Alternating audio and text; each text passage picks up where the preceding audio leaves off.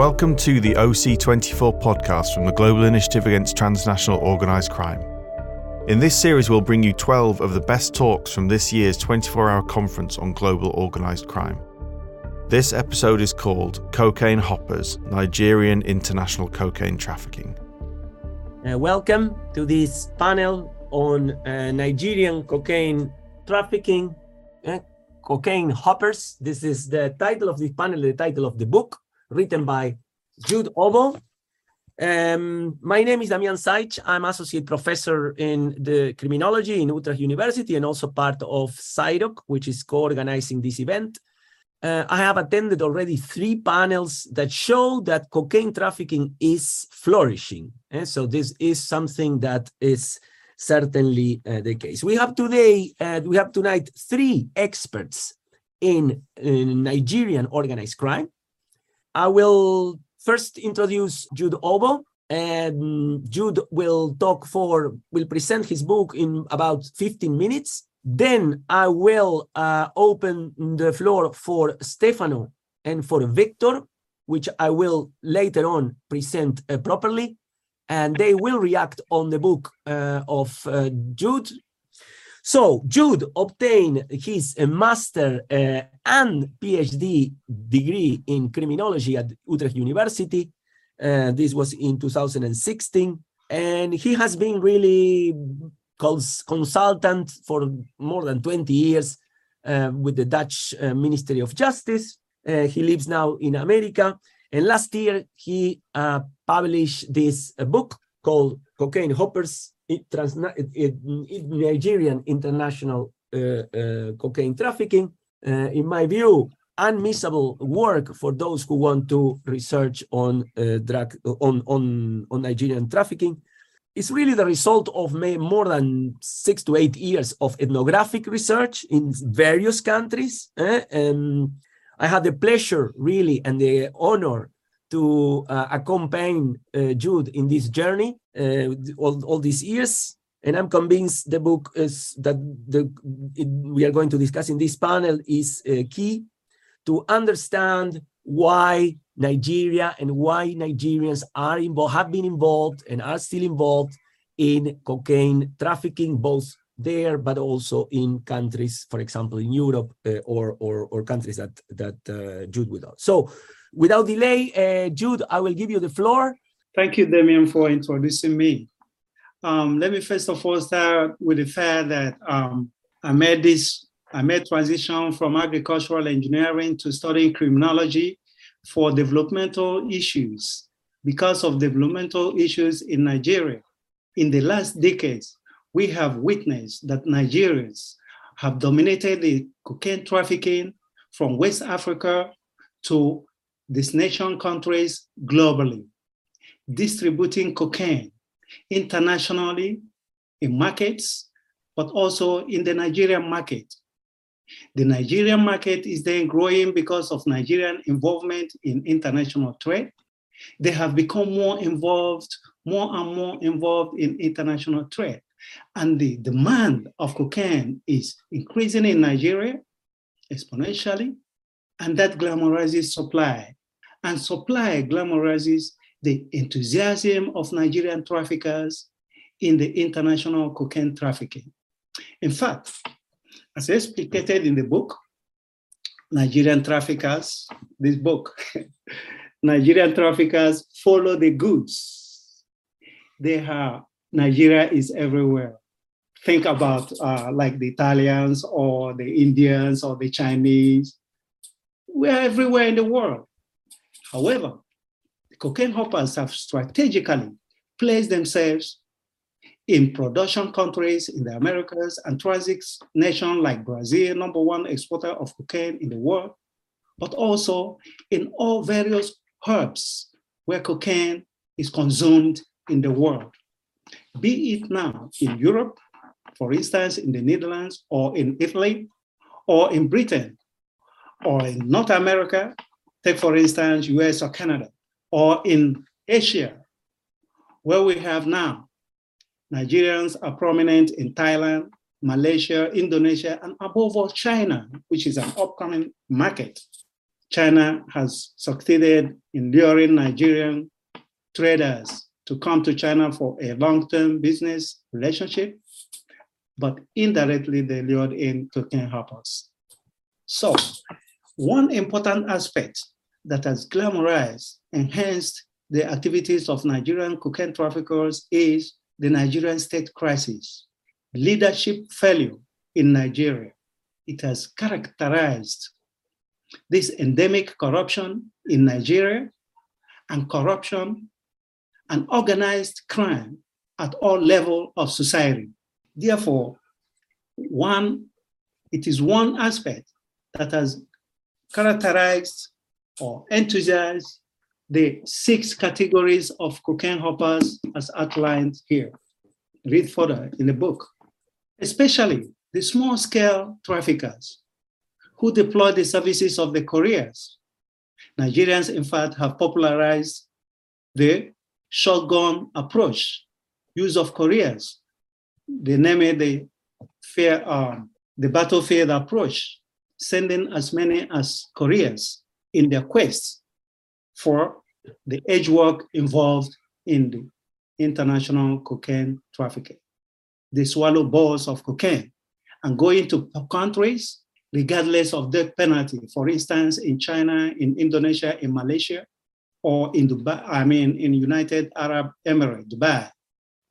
But also in countries where in, that have light imprisonment, lengthy imprisonment for drug trafficking. Consider Brazil, for instance, that has a, a, very historical connection with Nigeria through the slave trade.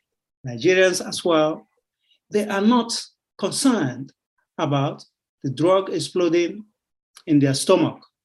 Therefore, the huge financial reward that is that the cocaine trafficking ensures to those who succeed is an ulterior motive. Likewise, the war on drug. The war on drug categorically has fueled cocaine trafficking. It has failed to achieve the expected, the expected um, results. It has failed to eradicate, to eradicate drug trafficking or consumption. Instead, in contrary, the war on drug has increased cocaine trafficking because cocaine production has increased in production countries, Colombia, Bolivia, and Peru.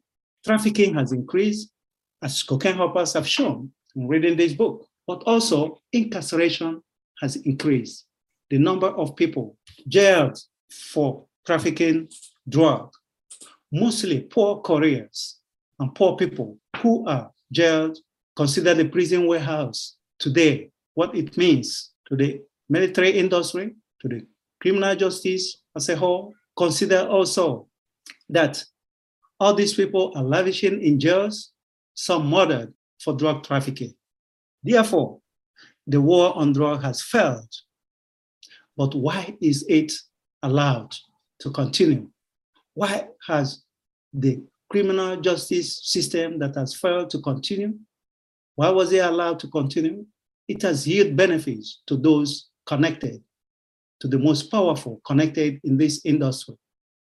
If I think of the prison, the warehouse prison industry, what that means to the military and the criminal justice, the war on drug, the focus on only military solution for a social problem has failed woefully, but it has succeeded in encouraging the war on drug, the big money that the prison industry generates. But also, it has encouraged drug barons to go ahead to make billions, siphoning tax in our countries. Likewise, cocaine hoppers when successful. However, as I explained in the book, change is needed. We are in the time, the time is right, and the tendency is growing. The accent has shifted and is shifting gradually to decriminalization, regularization, and harm reduction alternative. This, I'm convinced, is the future head on. And we have spent almost a century promoting what drug prohibition in the world that has categorically failed. Fighting a war that has no enemy. Time has come for a change.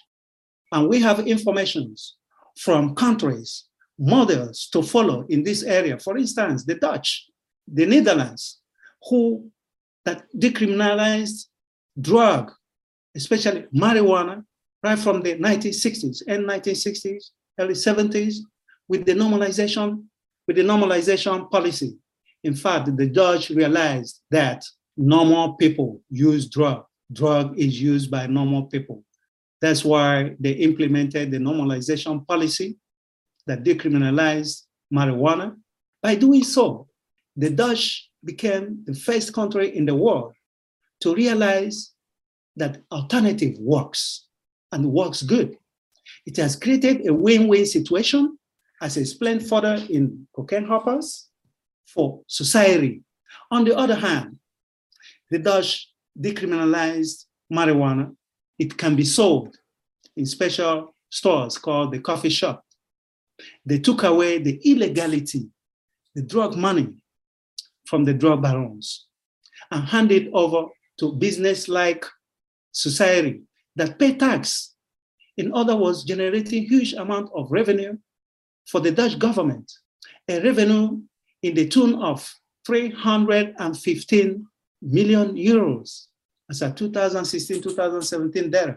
And this is every year in a business that is worth 1.6 billion. They have less people to jail. In fact, the Netherlands in prison, the prisons in the Netherlands is closing because they cannot find people to jail. Also, contrary to several other countries, take for instance Britain or Brazil or the United States, that is warehousing about 2.2 or 2.4 million people in prisons, most of them convicted for drug trafficking, about 25%. So the Dutch led the way. They have shown that normalization policy works by decriminalizing marijuana and raising enough revenue. Other countries that have similar problem, that face similar problem in drug trafficking, could emulate the Netherlands that stands out, especially for countries like Nigeria, a country that is suffering from acute unemployment, instability at all levels, leadership problem, that has fueled the illicit trade in the first place. By legalizing or decriminalizing cannabis, it will generate more revenue for the government, minimize the effect of the war on drugs or stop it entirely, stop pampering to the wishes of the international community that send arms to the Nigerian military used in holding the status quo and preventing change in the country. So I think that reinvesting the resources in Nigeria, the heavy resources spent in the future war on drugs, we enhance, we open a new future for the hopeless youths that could turn farmer. Seen from this angle, reuniting my experience with agriculture and criminology, I think that marijuana, if decriminalized in Nigeria, will create jobs, create revenue for government. Marijuana or cannabis is highly in demand, not only as recreational products, but in the pharmaceutical industry, as well as the food industry, the textile industry, to mention but a few. It is a business that is estimated to generate about $2.2 billion, especially if Nigeria could take this advantage in a country where the resources are there, we have water, we have land and everything, and the cannabis grows naturally. You don't need to fertilize it or even cultivate it. All is needed is drop the seed and the cannabis will grow naturally. However, the irony is that Europe and now America or Canada and Australia all are producing Canada, um, I mean cannabis, encouraging, investing heavily on that. The European Union investing up to the tune of 500 billion euro in it. and re- planning to rip off billions in about 10 years. Ironically, these are the countries that, in one way, intentionally or unintentionally, encourage the Nigerian government, send assistance to Nigerian government, the focus on the military focus on drug control as, uh, as the only option to the exclusion of other professionals in Nigeria. Nigeria, in fact, is the only place where the NDLEA, the National Drug Law Enforcement Agency, is the only organization that handles drug issues, from prosecution to even rehabilitation of drug addicts. That's the only country that does that in the world, not in the Netherlands, not in America, not even in Ghana, not even in all countries. Why? It is in the hands of the military, old military people that maintain the status quo, that gives a lot of benefits to them, but destroys the Nigeria as a whole. I will stop here. I think that I have explained enough in cocaine hoppers, and thank you for presenting that this is more than 20 years experience working for the criminal justice system in, uh, in the Netherlands. Thank you very much. Okay. Thank you very much, uh, Jude. I'm, I'm sure there will be questions. You can always put them already. Some are dropping in. Okay. I would like now to um, give the floor to Stefano Becucci. Stefano Becucci is Associated Professor in Sociology in the Department of Sociology and Political Sciences, the University of Florence. Great, beautiful city. He's an expert in Italian and foreign uh, organized crime in various illegal um, markets. And of course, he also did research and published on uh, Nigerian criminal groups in Italy. And eh, so, uh, Stefano, the floor is yours. I mean, take your time, five, let's say between five, 10 minutes to react on the work of uh, Jude. Okay, thank you very much, uh, Jude uh, and uh, Damian for the, for the presentation, introduction. And uh, yes, uh, I just uh, let me say something about the, the Nigerian criminal groups operating, acting in Italy, because in that way we can compare the, the things I read by Jude in his book I think about the book is uh, one of the best research uh, done in the last, uh, I think, six, seven, maybe more year ago, because, for example, I I, I know um, Phil Williams, uh, Stephen Ellis wrote research on Nigerian criminal groups uh, at international level, worldwide. But that one is uh, is a first is uh, updated. Second, uh, it's uh, really a wider research involving different kind of uh, countries and continents, uh, from Brazil uh, to China to Malaysia, South, East, some East, South Asia countries, including European countries. In that case, it's a the best research I read in the last period.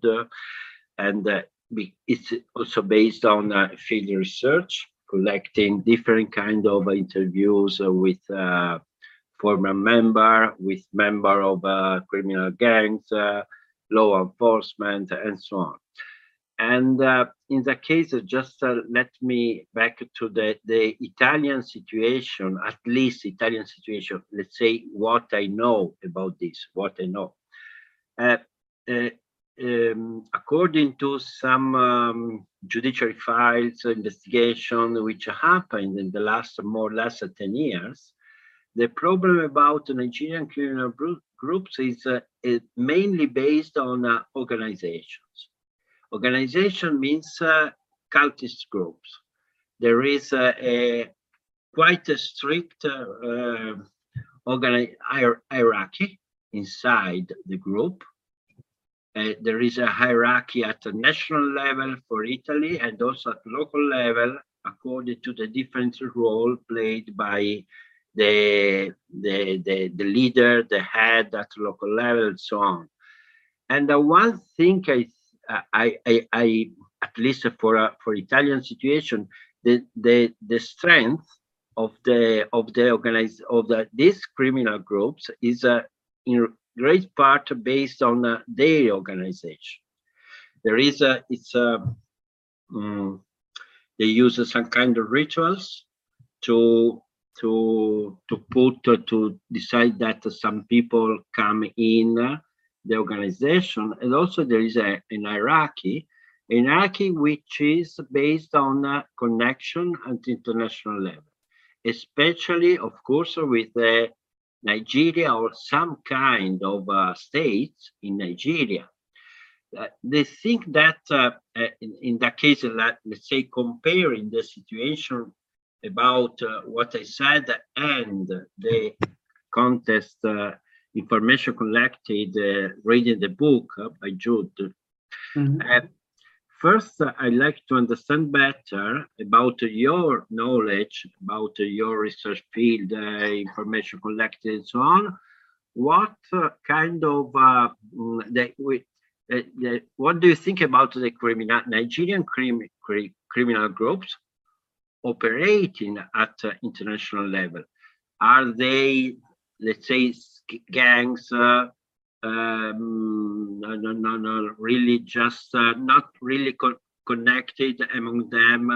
Are uh, they are uh, a, for a st more structured criminal group connected with uh, the before you said that you were talking about the uh, this the crisis of the state, the Nigerian state. No, mm -hmm. in uh, some authors, few to be honest, a few authors talk about the a political nexus, or let's say a criminal political nexus inside the Nigerian Nigerian states.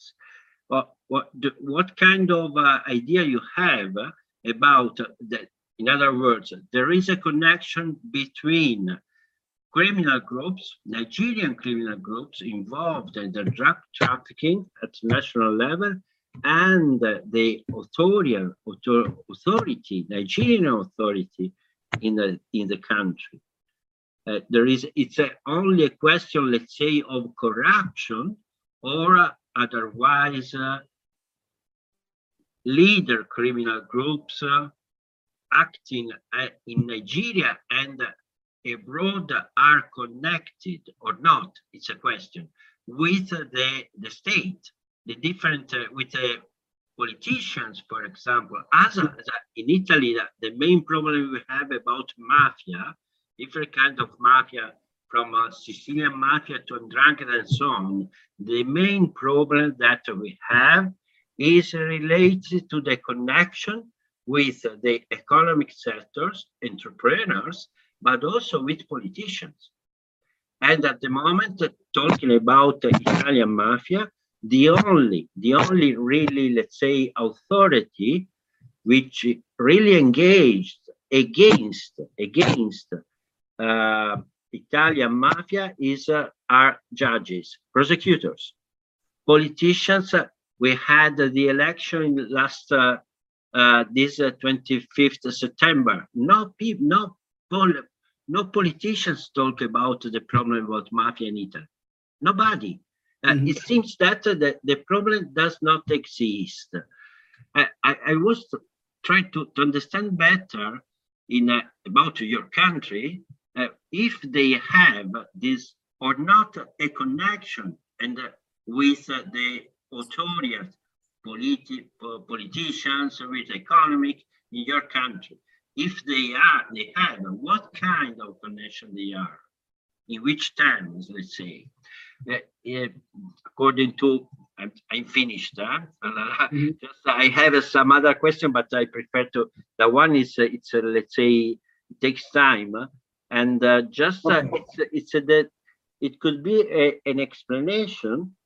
Yeah, I don't know what you can answer about this, but it okay. if they have a connections, it could be an explanation, let's say, to to give some insight on why these criminal groups are uh, spread at international level. You know, they are able to to have a to, to have a formal synergy between politics, economics, and so on?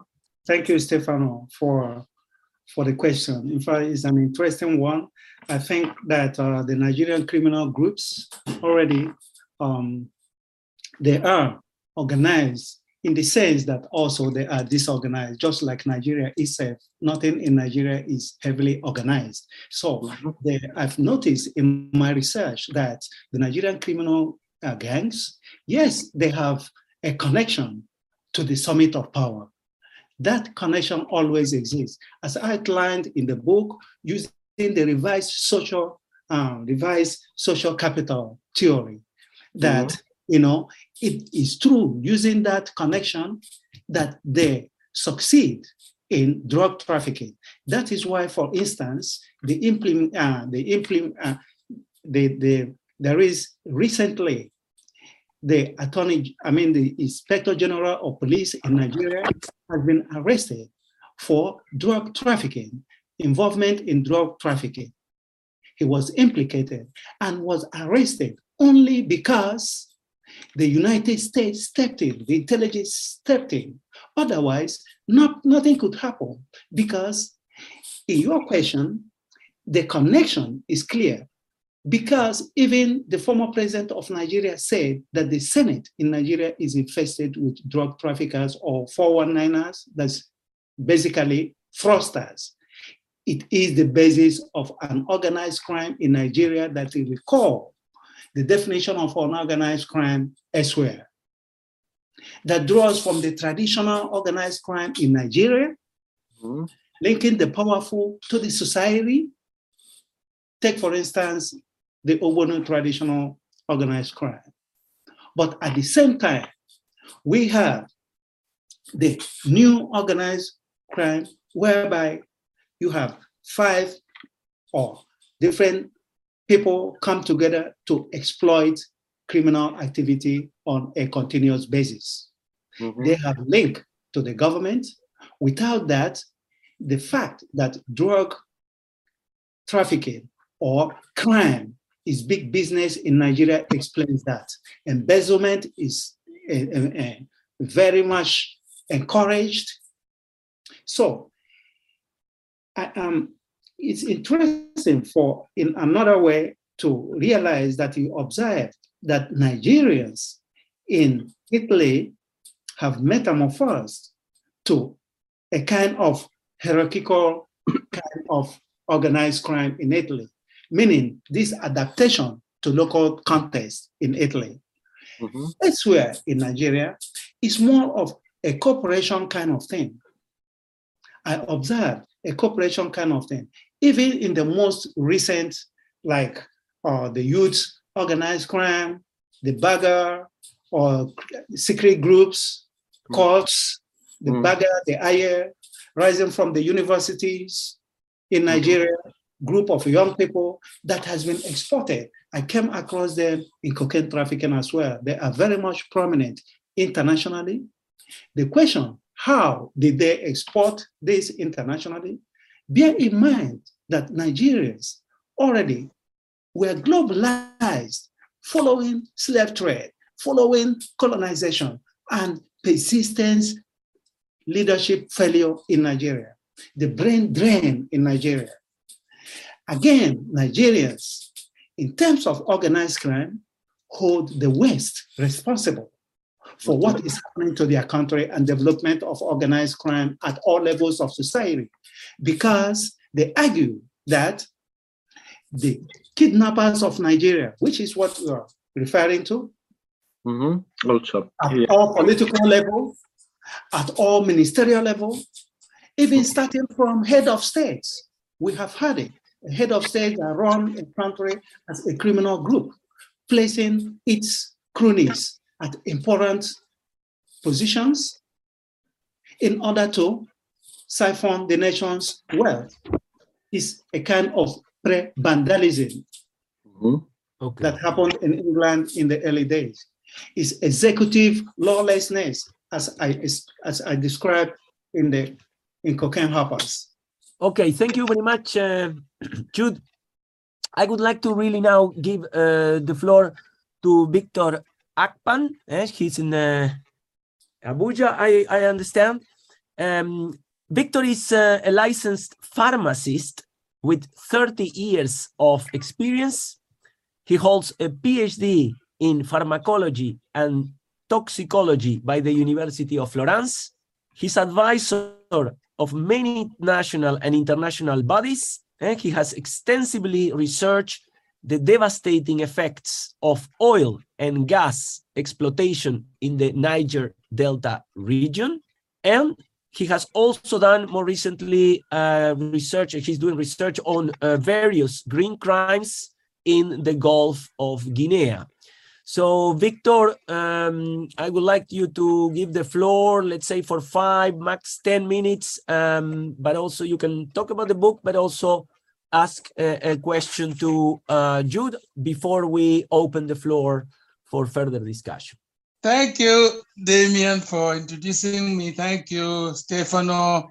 Royce is my very good friend and um, a colleague we all studied together in the University of Florence.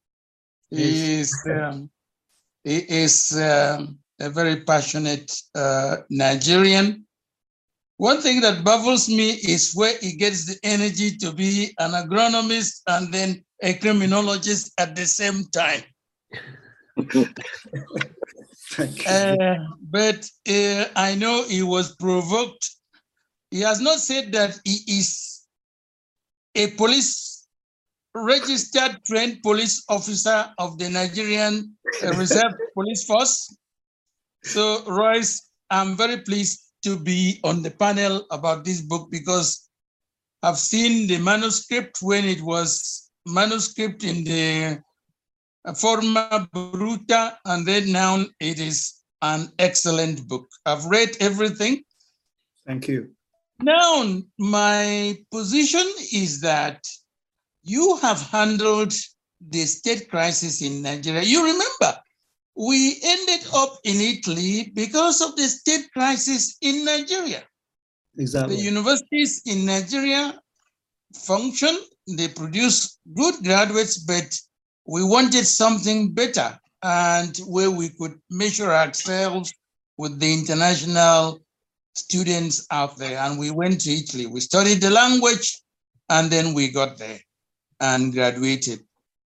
Now, it is not, um, the book is not set to portray Nigerians as criminals in the world. Let nobody have that in mind. We, I'm now defending, we are a very brilliant uh, set of humans in Africa. I think we lead in Africa, Nigerians. But, but unfortunately, our leadership is almost overtaken by the bad side of leadership. And this book has shown that give a Nigerian the opportunity, he will excel even in the worst things. And that is really unfortunate you have mentioned a very important aspect of leadership crisis that has led to the flourishing of uh, criminal gangs and cocaine. Let me point to cocaine because when we were students, initially, we used to hear of marijuana among students who were unable to pay their school fees in Italy or sustain themselves, they would bring marijuana to come and sell. You remember? Exactly. And some of them were arrested in discotheques, in, in bathrooms and stuff like that, in supermarkets in the 70s, the late 70s. I arrived in Italy for the first time on the 8th of May 1970 eight. So during that period, we had that. But the state crisis was there, which I'm happy your book has captured. Because we know have to look at the genesis of the things in Nigeria. That was when the economy collapsed, the exchange rate collapsed, and students, parents, the dollar went from 66 kobo sessantasei centesimi di al ehm, due, due, due naira e venti e eh, compagnia bella.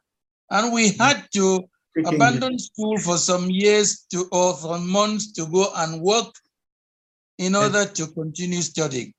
And some Nigerian students who hadn't the ability to study and work went into, and hmm. they were approached by the local mafia in Italy, where they started being criminals.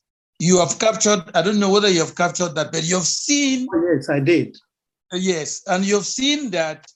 Um, then there was another aspect. The women came, they used to come to buy to go and sell. They then came and prostituted in order to buy goods to go and sell. I don't know whether you've captured, I think it seems you've captured that.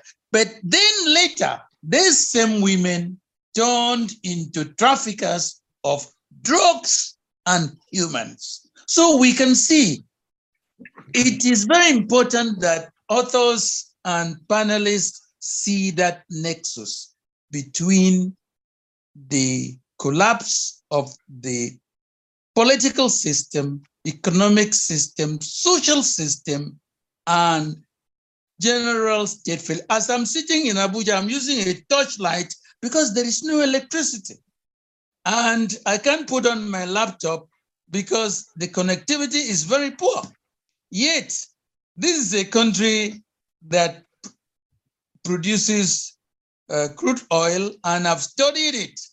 You wouldn't believe that uh, there is a nexus between the very fact that there is no light, because there are also people who must import generators and import refined products. So Nigeria is like somebody who runs a pizzeria in Piazza Nova, Novana or Pure, uh, the uh, Firenze, and then at, at home he has nothing to eat because um, and that's then that is what is fueling the desperation that we see as Royce has captured. But I don't want to buy into the totality of um, Royce's uh, analysis without making some distinctions. Mhm. I know that there is something in the Nigerian that can also deter him from participating in criminal act, no matter how desperate he is.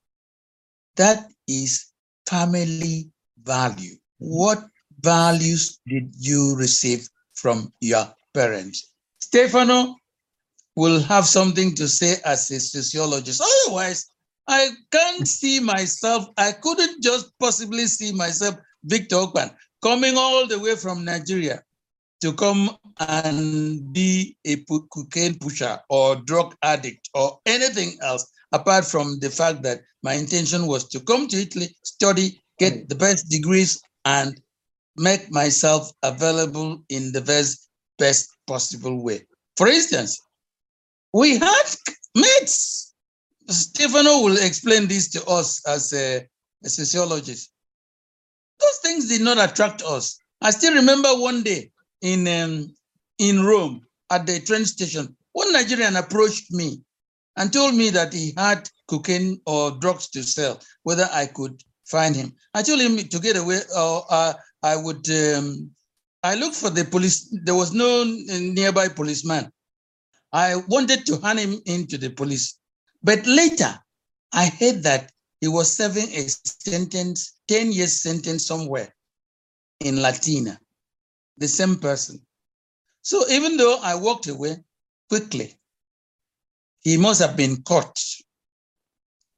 And that is a system that punishes, where Royce has linked also very, very important. There is that book, Crime Must Be Punished and Dealt with. seriously by the criminal justice system. But Two minutes, where, Victor, two minutes. where the- I is my my time is up. It's Yeah. two minutes. Two minutes. Okay. At any rate, I still have a lot of questions. But another point that I wanted to raise, which we discussed yesterday with Royce after the this thing, is the very fact that the NDL, the National Drug Law Enforcement Agency, cannot be the the tutofare, the tut, tut, tut, eh, the, the be all and end all. We have to bring in professionals because Nigeria has become a manufacturer. Now we have, come. that's why I say wahala. We have compounded it. We have become consumers, manu- producers, exporters. Now we have graduated into synthetic materials with devastating effects on society. And then another thing is that they are cheap, cheap for a, a, a poor nation. And that means um, we are real big trouble in our hands. And the book is very timely. Thank you. Thank you very much, uh, Victor, for keeping time and for your biographical uh, experiences. I mean, this is something I like very much of this panel is that you're not really talking about only about as experts, but as people that really lived all these things uh, in, in, in, in very close. Um, before I continue, well, first of all, I would let me uh, encourage the viewers now to either raise their hand or write uh, the questions in the chat. Um, before I pass again the, the word to, to Stefano for, for a further question, I would like to phrase here a question, a long question posed by Rafael Mareto. Uh, Rafael um, basically asked uh, th- that there have been some kind of transformations from the 80s to the 21st century in the involvement of Nigerians in the business. So, if you can, uh, Jude, say something about this, how how the involvement now in the 21st century dif- differs um, than than the one in the 80s.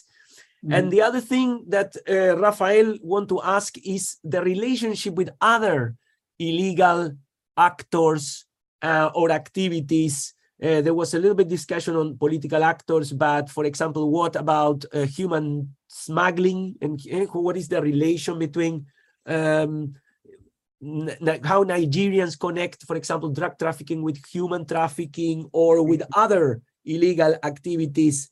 Um, there was uh, well and then we will go back maybe with the because there was in the other panel the discussion about the relationship with with with boko haram and with with is there any poli- relation with with with uh, political actors um, or terrorist or, or criminal organizations and, and, and terror organizations in in colombia but sorry in, sorry in nigeria so uh, jude these are the questions from rafael. Yes, thank you, Rafael, for asking those questions. First of all, let me start that um, yes, uh, why cocaine hoppers draw from the activities of already drug trafficking nexus in Nigeria in the 80s, but that nexus has evolved because time has evolved, because technology now has made certain things possible. Before, prior to the 80s, and then we weren't so much advanced. So Nigerians were already smuggling stuff like what? Uh, marijuana. Uh, Victor narrated our experiences in the 70s, getting to Italy, and how that was smuggled. It was, however, limited to a number of people in the 80s. In the 80s already, we already left Nigeria, we were in Italy. However, prior to that, there was drugs in Nigeria. Marijuana was there. It was already stigmatized. It was, we know that it was being smuggled. We, in the 70s, the synthetic drugs also were there in Nigeria. At secondary school level, we all knew about Mandrax, that is a, a party drug that you would take. But then, that does not mean that everybody were involved in it. Just like Victor have explained, tied to values you have from home and what you have you internalized as a person. Therefore, in the 80s already, there were drugs, but the number of participants is the limited factor. Already in the 80s, Nigerian government executed a number of people for cocaine trafficking, and that sent a shock wave to the nation. Most people thought that, hey, if you get into drug, if you are caught, you face firing squad because those three boys were fired and killed in Nigeria in a public square. So that, unfortunately, it wasn't deterrent enough. It meant a lot because we all heard about that and the effects of it. Nigerians talk it. Nigerians both at home and in the diaspora talked about. So the metamorphosis of from the 80s to the present day Nigerian, a lot, a lot happened. For instance, the criminalization or the fact that Nigeria was satisfied and dissatisfied as a narcotic nation helped to democratize drug trafficking in Nigeria.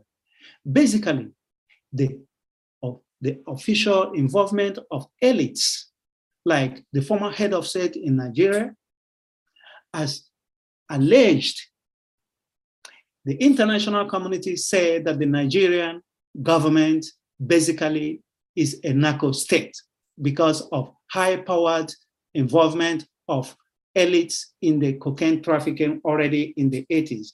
However, because the said person, the number one, governor of Nigeria then, or the military governor, nobody was arrested, meaning the crime of the powerful was not arrested. People talked about it. The whole world talked about it. In Canada, in, in, in Europe, everybody talked about it.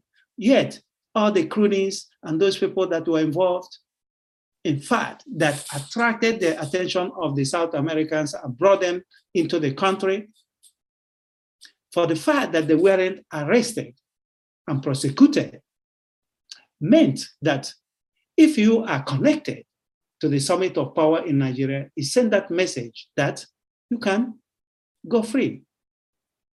And it democratized cocaine trafficking. People even nicknamed the person involved as Maradona, drawing that with, with uh, that parallel with uh, Maradona of Argentina, how he dribbles, that he dribbled the whole thing and that he avoided prosecution at the international level and at, at home. So that incident, in fact, was a founding and a very important moment for Nigerians. And the fact that the outcry of the policy that killed drug traffickers, killed those three Nigerians for trafficking cocaine in the 80s, and the people outcry that that must stop. And then the incident of the narco state Nigeria, the criminalization of Nigeria. One of the consequences of it is that Nigerians found it very difficult to get visa to travel, and that affected Victor right now. Victor, you are the latest victim of that. But that has been ongoing right from the 80s already, the mid 80s. So what has changed in RAF is that now the phenomenon has evolved more. Nigerians have become aware of it more. A lot more participants have joined the crowd. Before it was limited number of people, something done by the elite, but that has filtered gradually to the ordinary people. They have discovered that if you are successful, you have money. Probably you have saved yourself from poverty. And second part is using the Nigerian, so, the, the revised social capital, that's connection to enhance criminal activities and amass any amount of money in Nigeria without being, without the slightest conscience. Okay. If you have that connection, you can be arrested. If you have connection to the Nigerian police, you can be arrested. Basically, you pay money. Basically, they participate. They want the cut of their own cut from the cake. This is a mentality, the celebration of criminality, and the acceptance of festival of crimes in Nigeria is has that is what has changed. So much more people got involved in drug trafficking. In fact, Nigerians have popularized the drug uh, shotgun approach or battlefield approach. That is career swallowing cocaine balls, as I depleted here in my book. But, but uh, uh Jude, what, in what is the relation between your cocaine hoppers and, um, for example, other forms of criminality like um, yes, human trafficking? Like human trafficking, I explain that in various chapters also in the book. There is a clear connection with that because we have seen that money generated from cocaine trafficking or from human trafficking is reinvested to bring someone from Nigeria, to hmm. reinvest it, to bring a close relative or a friend, pay his visa, get, get him out of Nigeria. That is already human trafficking. Or get young girls because as visas the price of visa is known in Nigeria. For example, in this case of Italian language, Italian embassy, or in the Chinese, Nigerians are, are spoken about their connections within the visa racketeer business. Right. If you have money, you can get visa, and that enhances human smuggling. In other words, money gained from uh, from minority prostitution women prostitution in abroad can be reinvested also in sending a career. I talked about participation of part-time cocaine traffickers in my book, cocaine hoppers. The part-time cocaine traffickers are not any other person that normal people that have jobs or that have businesses, but decide to sponsor cocaine trips in that, whether the money comes from prostitution or it comes from embezzlement in Nigeria, there is this clear connection which I discussed in cocaine hoppers. Okay, thank you very much. Uh, I'm I really would like now to give the floor to to Stefano because uh, I mean I've seen him uh, very in, interested hearing hearing uh, Jude. I'm sure he has more questions. Okay. Yes, la, uh, just a question, Jude. Uh, yeah. Which is the role uh, when we you analyze uh, the situation of Nigerian criminal groups abroad, especially I think China, Guangzhou yeah. in Chan province, uh, Guangzhou in China, La Brasilia, São Paulo in, in Brazil. Mm-hmm. Uh, do they cooperate with uh, other criminal bro- groups inside in in the autochthon criminal groups. Do they mm-hmm. cooperate? I think uh, it doesn't seem that uh, there is a conflict among uh, Nigerian criminal groups and the local criminal mm-hmm. groups. It doesn't seem that there is a complete uh, uh, reading the book. Uh, in however, if you have some information or some, you can say something about, about this because yes, yes. Uh, let's say, and uh, this is the first question, which is the relationship with uh, criminal Nigerian criminal groups uh, in the in the country abroad where they are.